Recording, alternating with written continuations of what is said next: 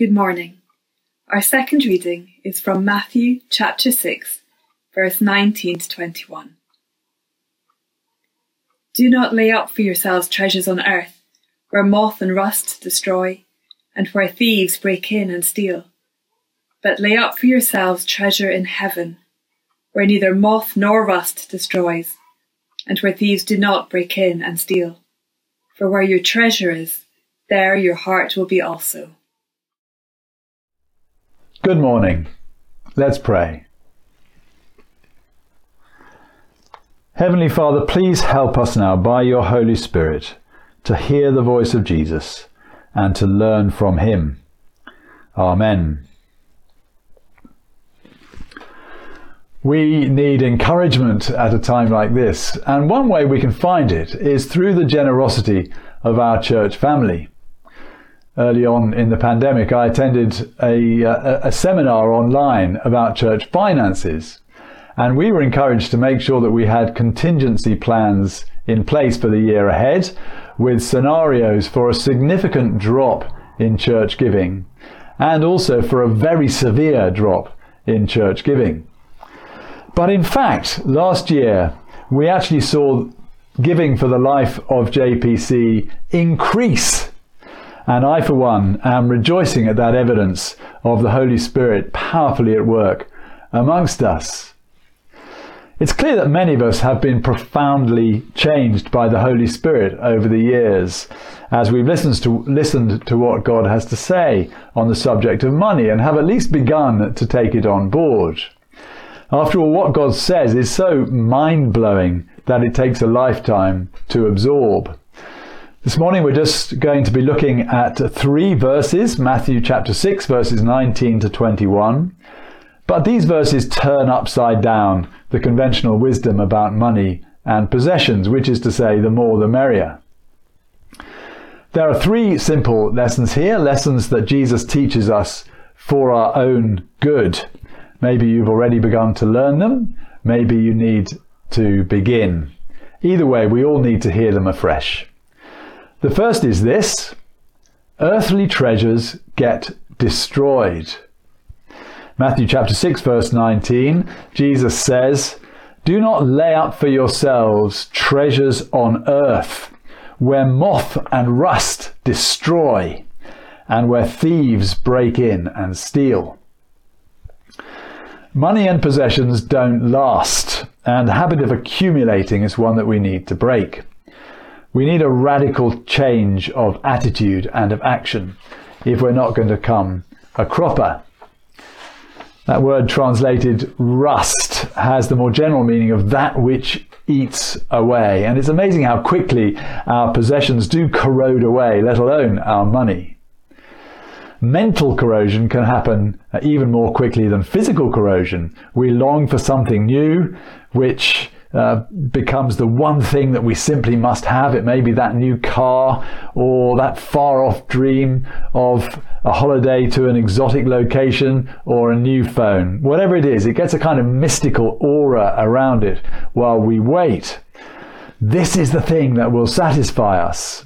But no sooner have we got it than the aura corrodes away and it doesn't satisfy us after all. And then before long, it begins to look tatty and faded, and we start to long for the next thing.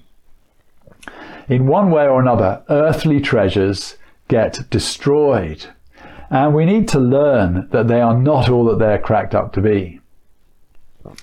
That's not to say that wealth in itself is wrong. The Bible elsewhere says that we should provide for our relatives and make provision for the future and enjoy the good things that are the gifts of our Creator. Note what Jesus says here. Don't lay up for yourselves treasures on earth. It is the self centered pursuit of wealth that we must turn our backs on. As John Stott puts it, this verse doesn't prohibit being provident, making sensible provision for the future, but being covetous, like misers who hoard and materialists who always want more. So, serious giving is liberating. It's a very effective vaccine against the dangerous disease of always wanting more. It helps us to have a healthy realism. After all, we can't take money with us. 1 Timothy chapter 6 verse 7 For we brought nothing into the world and we cannot take anything out of the world. Giving is also in a rather topsy-turvy way a very effective protection against recession. If you're not leaning heavily on money for your security, then you don't fall over when it goes. Moth, corrosion, theft, whatever it may be, let's be under no illusion something is going to get it in the end. Earthly treasures, financial or physical, get destroyed. In the short term, the pursuit of them for ourselves is a very high risk strategy. In the long term, they are a dead loss. Only our giving really indicates whether we've understood that.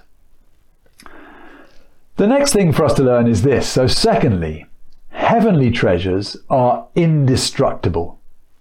Verse 20 But lay up for yourselves treasures in heaven, where neither rust, uh, neither moth nor rust destroys, and where thieves do not break in and steal.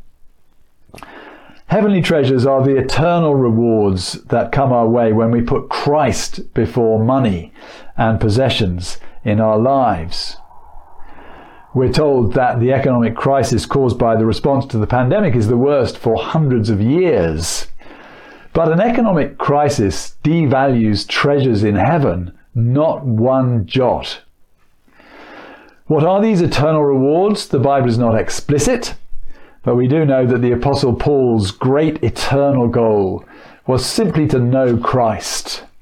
Any other rewards will be bound up with that. And beside knowing Christ, anything else pales into insignificance. How do we store up this heavenly treasure? Obedience to Christ, suffering for Jesus, forgiving those who sin against us, all these things are promised rewards in the Bible. And so is a willingness to share what we have in order to meet the needs of others. So here is 1 Timothy chapter 6 verses 18 and 19. They, that is those who are rich, which is most of us, they are to do good, to be rich in good works, to be generous and ready to share, thus storing up treasure for themselves as a good foundation for the future so that they may take hold of that which is truly life. Earthly treasures get destroyed, heavenly treasures are indestructible. Put those two lessons together, and it's clear there's only one sensible conclusion. So, thirdly, invest in eternity. Why? Verse 21 For where your treasure is, there your heart will be also. If we think that our lives depend on something, we will not let it go. If we think that our lives depend on money, we will not let that go. But when we know that our lives depend on Christ, then we won't let go of Him, and money will come way further down in our list of priorities. Investing in the kingdom of God does not mean that if you give £1,000 one day, you'll get an anonymous check in the post for £2,000 the next day. God wants to bless us, not spoil us. But the blessing is real, both here and now and also in eternity. So if we're going to, if, if we decide that we, we are going to invest our money that God has given us uh, in eternity, what should it go to? There are various kind of needs that we're specifically told to give to in Scripture. There's full-time Christian workers, as the Apostle Paul puts it so delicately in 1 Corinthians chapter 9 verse 9, quoting Deuteronomy, You shall not muzzle an ox when it treads out the grain.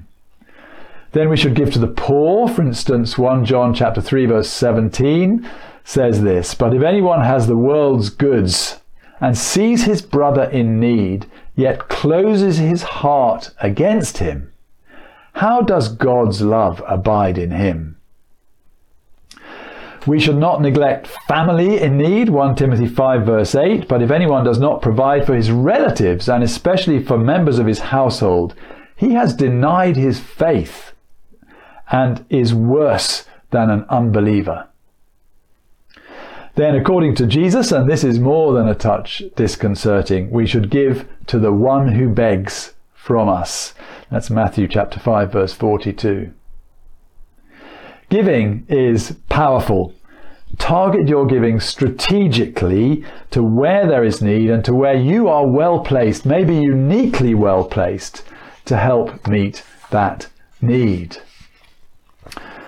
So, how are we to give? Here are three guidelines for giving, all to be found in the teaching of the Apostle Paul. First of all, our giving should be carefully considered.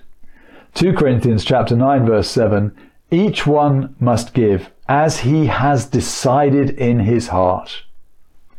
We should sit down and think through our giving in the presence of God. And we should consider above all not the size of our bank balance, but the extent of Christ's giving for us. Secondly, our giving should be regular. 1 Corinthians chapter 6 verse 16 verse 2 on the first day of every week each of you is to put something aside and store it up as he may prosper. Regular giving builds the habit in us and it enables those to whom the money is given to plan. Thirdly, our giving should be proportionate to our income and wealth. The money we set aside for giving should be, in those words of the Apostle, as we may prosper. That is, we should work on the principle the more you get, the more you give. 10%, a tithe, was the starting point in the Old Testament, uh, endorsed by Jesus. But there is no need for us to stop there. We shouldn't be putting a ceiling on our giving to God. So, in the light of these lessons, let's think afresh about how we're using our money. Let's rejoice at all the investing in eternity that we see around us, and let's join in for our own good and for Jesus. Let's pray. Lord Jesus, please teach us to lay up for ourselves treasures in heaven. Amen.